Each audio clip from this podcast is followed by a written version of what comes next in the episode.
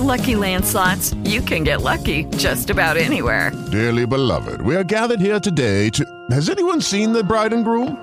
Sorry, sorry, we're here. We were getting lucky in the limo and we lost track of time. No, Lucky Land Casino, with cash prizes that add up quicker than a guest registry. In that case, I pronounce you lucky. Play for free at LuckyLandSlots.com. Daily bonuses are waiting. No purchase necessary. Void where prohibited by law. 18 plus. Terms and conditions apply. See website for details.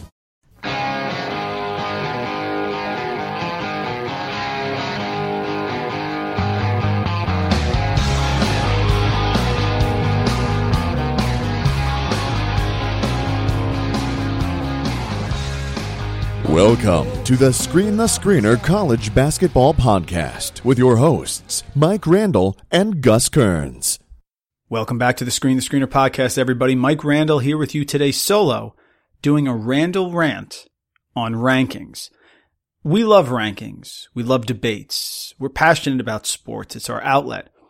And nothing gets the juices flowing for a sports fan more than who's better, who's worse, ranking teams against other teams, ranking players amongst that team. It's in our DNA. And what's even better is when you get to actually present or create an argument that's based on rankings.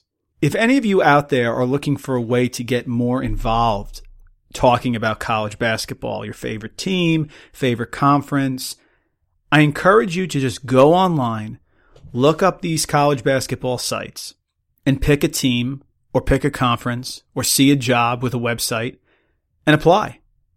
And listen, you don't get paid, not right away, but it's an opportunity for you to learn how to structure an argument. I'm fortunate enough to be writing for BT Powerhouse. It's a, a blog from SB Nation. BT Powerhouse posted their opening. If you go to SB Nation, they have a lot of openings for different schools, for writers, Mississippi State, Arizona, and you can just pick a team and write about a specific sport or two if you want. And I saw that BT Powerhouse at the end of last year had an opening for writers. And it was perfect, right? Because it was just college basketball, you know, covering Ohio State, covering football and basketball may be a little more difficult, especially when my passion is college basketball. So BT Powerhouse is a site that is just devoted to college basketball articles. It was perfect. I applied. Site manager and editor Thomas Beindit contacted me back. He wanted to sample my writing, so I sent some of my fantasy football articles. And there it is. They hire me, and I've been writing for them ever since. And it's been fantastic. So right now during college basketball, it's a little bit of a dead time, right? Recruiting is going on, NBA draft is over. So we were talking as a group, and we use uh, Slack, we use GroupMe, social media, Facebook, things like that to discuss what our articles should be. And we came up with the idea of doing a Mount Rushmore, a Mount Rushmore top four players from each of the Big Ten teams from 2000 to 2017. It's a great idea. So we get to choose our teams, and that's the beauty of it. Is sometimes if you're working for a big site, you can choose which teams you're going to select. So I chose right away, immediately. Early bird gets the worm. I took Indiana and Wisconsin. Now the Indiana one I wrote, storied history, maybe the most history of any school in the Big Ten for college basketball, wanted to get it. And my article was finished and was sent, and it caused a passionate sports disagreement between myself and Thomas Beindit about who should be on that list. And it was great because the best way to think through some of these things as a college basketball fan is to actually have to write about it. We've had writers on here, John Gasaway, ESPN, Eric Fawcett's been on here, writing about a particular viewpoint or a team and then talking about it and explaining your argument, much like a lawyer. It's beautiful. It's fun. It's exciting. So what I discovered in my selections for the Mount Rushmore and people's responses on Twitter and people's responses on Reddit and Thomas Beindit's thoughts is this is very similar to the Hall of Fame baseball argument. You ask 10 people if somebody should be in the baseball Hall of Fame, Hall of Fame, you'll get 10 different answers. Yes, no, maybe, I'm not sure. Well, it depends.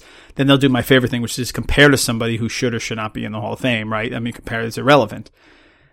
And that's what we have here. What do people value for a Mount Rushmore? Think of it yourself. Think of your favorite college basketball team. What would that mean to you? Would that mean scoring? Would that mean accolades, awards? Would that mean a critical cog hustler on a team that won a lot? So somebody who is the heart and soul of a team that won but may not have scored the most points. What does that mean? Does it mean NBA success? A lot of ways you can look at it. Do they have to stay four years? Do they have to stay at least two years? And it came down to the old adage of whether someone is a compiler or not. And that's what baseball's seeing right now. Folks, Baseball Hall of Fame is the most watered down Hall of Fame of any of them. And it's very simple. When Bert Blyleven gets in the Hall of Fame for baseball, who played 22 seasons as a pitcher and only made the All-Star team twice, when he gets in the Hall of Fame, you know it's watered down. That's a compiler. And somewhere along the way in America, it's not okay to just be good for a long period of time. You either have to be terrible or you have to be a Hall of Famer. You can't just be good for a long period of time. If you are, eventually they put you in the Hall of Fame. And that was my point with my choices for the Mount Rushmore for Indiana. I think it's about team success. I think it's about individual success. If you have both, you're a shoe in. But most don't have both, especially a program like Indiana, who has not made a Final Four since the 2001 2002 season. And so if we take a look at the program, I had to pick four people. And let's take a look at what I thought. And I'll explain why they are the right four people for the Indiana Mount Rushmore. Since 2000, the Indiana team has made the NCAA tournament 11 times. They've had 13 winning seasons. They've had two Big Ten Player of the Year award winners and one consensus All American. They're one of the most decorated programs in college basketball history. 117 seasons. They've made the NCAA tournament 39 times, or exactly 33% of the time, which is impressive. They've produced eight Final Fours and five national championships. The issue with Indiana, which made this such an interesting debate, is that the last 17 years have really not been up to their standard of success. They've had moderate success, but the only Final Four, like I said, was 2002. And they've made it 11 times. So you would think a program like Indiana, one of the most storied franchises, making the NCAA tournament 11 times, you figured they'd make a Final Four at least once, right? Even though they had that issue with the sanctions with Kelvin Sampson. We'll get into that. That was the low point for them with the whole thing with Sampson, but they rebounded from three consecutive losing seasons for a 15 game turnaround under Tom Crean in 2011 2012. He's no longer the coach. What have you done for me lately? But now they have Archie Miller and he's making the drive towards their ninth Final Four. So this is my process, folks. There's a lot of players that you could consider for this. Going through some of them, Christian Watford, great scorer. Eric Gordon, great player in the NBA. AJ Moye, defensive player, hustle guy, critical key component of the team. Everybody loved him. All the Indiana fans, fans loved him. Jordan Hulls, tried and true Indiana kid. Grew up rooting for him played four years, shot the three almost 50% over two years. Incredible shooter. And the one that we're going to focus on, Cody Zeller. Cody Zeller played two seasons. He was dominant, consensus second team All American, freshman of the year, All Big Ten, sophomore. But Christian Watford, Eric Gordon, AJ Moye, Jordan Hulls, Cody Zeller, none of them made it. None of them made my list. And that's where a lot of fans have taken issue with me. I will explain this to you in a very succinct way. If you're going to go on the Mount Rushmore, you have to be an accomplished player. The team success matters. Sure, it does.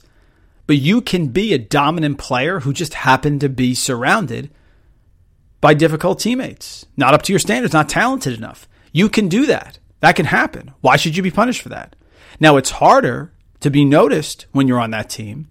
But if you're on a so-so or mediocre team and you get noticed with accolades, postseason accolades, and even, spoiler alert, a Big Ten Player of the Year award, that is impressive.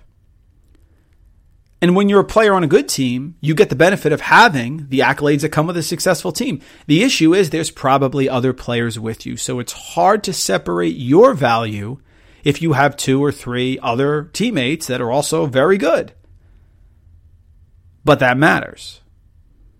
So it's easier for the player on the good team that has succeeded, won the Big Ten, went far in the NCAA tournament, to make a list like this. Because the player who's on the poor team has to be that much better. But if you have both, then you're an automatic. So let's take a look. The first guy that came to mind right away was Jared Jeffries. Jared Jeffries led the Hoosiers to their only NCAA tournament final since 2000, back in 2002. He's got to be on the list. They've made one final in 17 years. Jared Jeffries was the key component of that team. Now, he doesn't make the list if he doesn't have any individual accolades. Oh, but he does. He was an Indiana legend, homegrown, number one. He was Indiana Mr. Basketball in high school. He played only two college seasons at Indiana, and I do think that that's a disadvantage because those that play four tend to have the more storied career and have more of a chance to impress and make this list. But he was the Big Ten Freshman of the Year in 2001. He averaged 13.8 points, 6.9 rebounds, 2.4 assists, a steal, and a block per game. Talk about versatile. And then in 2002, he was the Big Ten Player of the Year. So Jared Jeffries, in two seasons, is the Freshman of the Year and the Big Ten Conference Player of the Year. Folks, that's making the Mount Rushmore of any program in the country. I don't care that he only played two years. Hoosiers got a share of the Big Ten regular season championship for the first time since 93 in 2012. So he was the main player on that team. So not only was he Big Ten Player of the Year, they also won the regular season title and they went to the NCAA tournament where they reached that NCAA championship game against Maryland 2012, coached by Mike Davis. He dominated that postseason, and he has the storied moment, the big moment that you need. 24 points, 15 rebound performance in a 74 73 win over number one seeded Duke in the Sweet 16 for Indiana. One of the best wins of all time for the program, of a storied 117 year program.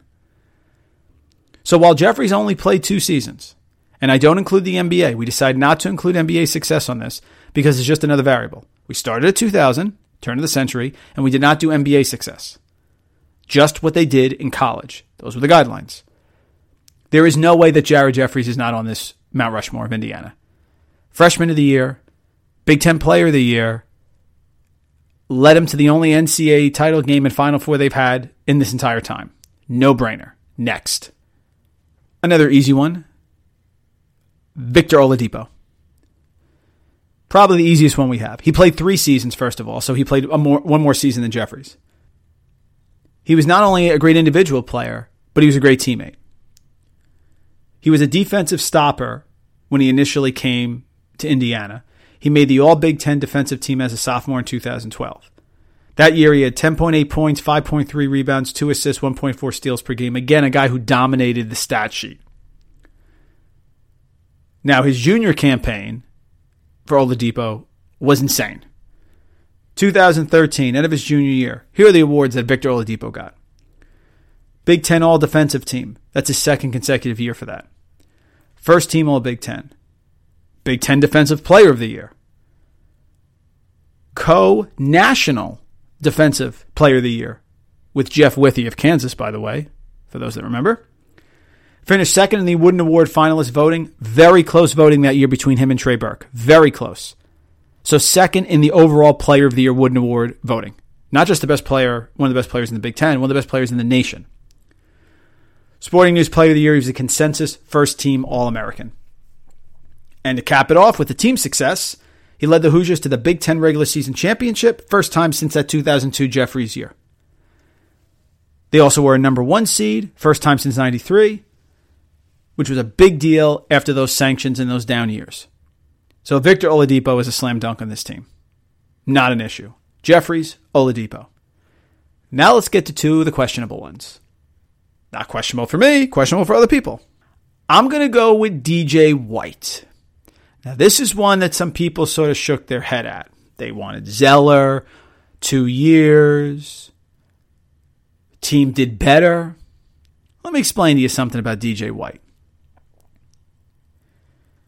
First of all, DJ White was a recruiting coup for Mike Davis because Indiana doesn't get a lot of players from the South, and they got DJ White.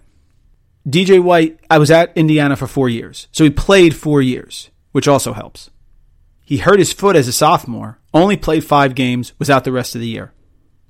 So when I give you his numbers and his accomplishments, realize that he really only played three, even though he was there for four. He was freshman of the year, Big Ten freshman of the year in 2005. So again, right away impact. 13.3 points, 4.9 rebounds, 2.2 blocks per game as a freshman in the Big Ten. That's impressive. His senior year, so he started as an impact player, hurt sophomore year, real solid junior season, senior year, Big Ten Conference Player of the Year, averaging a double double, 17.3 points, 10.3 rebounds per game. By the way, no Indiana player has averaged a double double or gotten Big Ten Player of the Year since DJ White won it in 2008. Now, you're going to say that the Big Ten, when Oladipo and Zeller and Watford and those guys were there, was much more competitive. Absolutely was. The fact that Victor Oladipo lost to a fellow conference player in Trey Burke the big, for the National Player of the Year tells you all you need to know.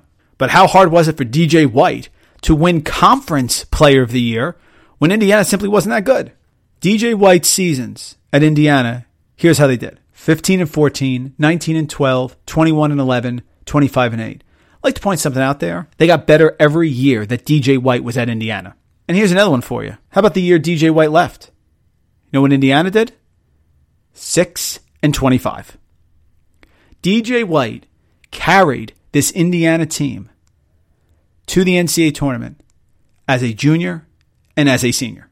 They were ranked in the top 10 while he was there as a freshman. They were ranked in the top 10 while he was there as a senior during the season.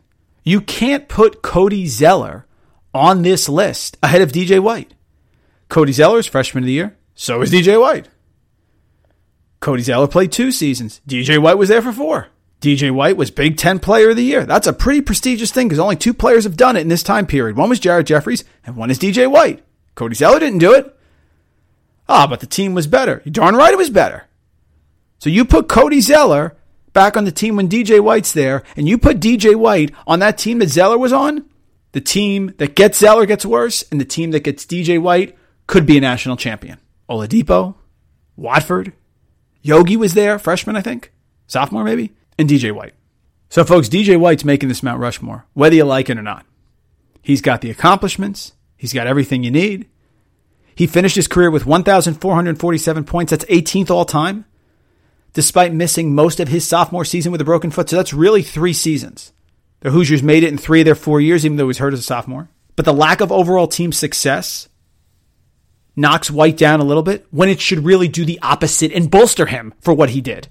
You can argue he's the most valuable player, probably Jeffries was, so let's say second, on this Mount Rushmore to his individual team. And the last player that makes the Mount Rushmore is Yogi Ferrell. Yogi's a four year player. Yogi, star point guard. Yogi finished his career as number one in assists. And that's the difference here. Yogi has some uh, achievements as well. He was Big Ten all freshman team. He's Big Ten All Defensive Team as a senior. He had two, two first team All Big Ten awards, 2015, 2016. That's twice. He was a third team AP All American, and he was named second team Sporting News All American 2016. And he finished with the most assists in the history of Indiana 633. Yogi's not a compiler. Not when you are Big Ten All Freshman team, not when you're Big Ten All Defensive team, not when you have two all Big Ten first team awards. That's not a compiler. That's the difference. People are going to point to Zeller because he was a consensus second team All American. That's the argument you have. You want to put him over DJ White, you want to put him over Yogi. That's the argument you have. But Yogi has those accomplishments, as just does DJ White. DJ White was a consensus second team All American in 2008. So Cody Zeller, consensus second team All American. DJ White, consensus second team All American. Cody Zeller, freshman of the year in Indiana. DJ White, freshman of the conference, Big Ten freshman of the year, Indiana. DJ White, Big Ten player of the year. Cody Zeller. That's right. And Yogi Ferrell played four years. And Yogi Ferrell had the accomplishments as the individual. And Yogi Ferrell had some accomplishments as well as the team because he was part of those teams with Zeller and those guys. And he's the all time assist leader in Indiana. Game, set, match. Your four faces of Indiana's Mount Rushmore Jared Jeffries, Victor Oladipo, DJ White, Yogi Ferrell. We're going to continue this series at BT Powerhouse. Wisconsin will come out next week. Looking forward to that. You have Michigan, you have Michigan State, you have Purdue, you have some great ones. Illinois is out already. So if you're interested, start looking for writing. You want to write for BT Powerhouse? Let me know. Email the show, sdspodcast at gmail.com. Tweet me at FTSY Warrior Mike. Tweet the show at SDS Podcast. Let me know. Because when you have to sit down and do these debates and do these rankings, it's great. We love college basketball. It's our passion. And you get to sit down and actually debate. It's insane. But I sat and put a lot of time in this list. Family went to the in laws, stayed up late, looked at it. Cody Zeller, two years? I don't think so. Christian Watford? No way. Jordan Hulls, great shooter, great kid. Indiana, through and through. Not enough accomplishments. These are your four Mount Rushmores. Just like Gene Hackman said in Hoosiers, my team's on the floor. Folks, my four players are on Rushmore. Thanks so much for listening, everybody. We'll be back soon. Screen the Screener Podcast.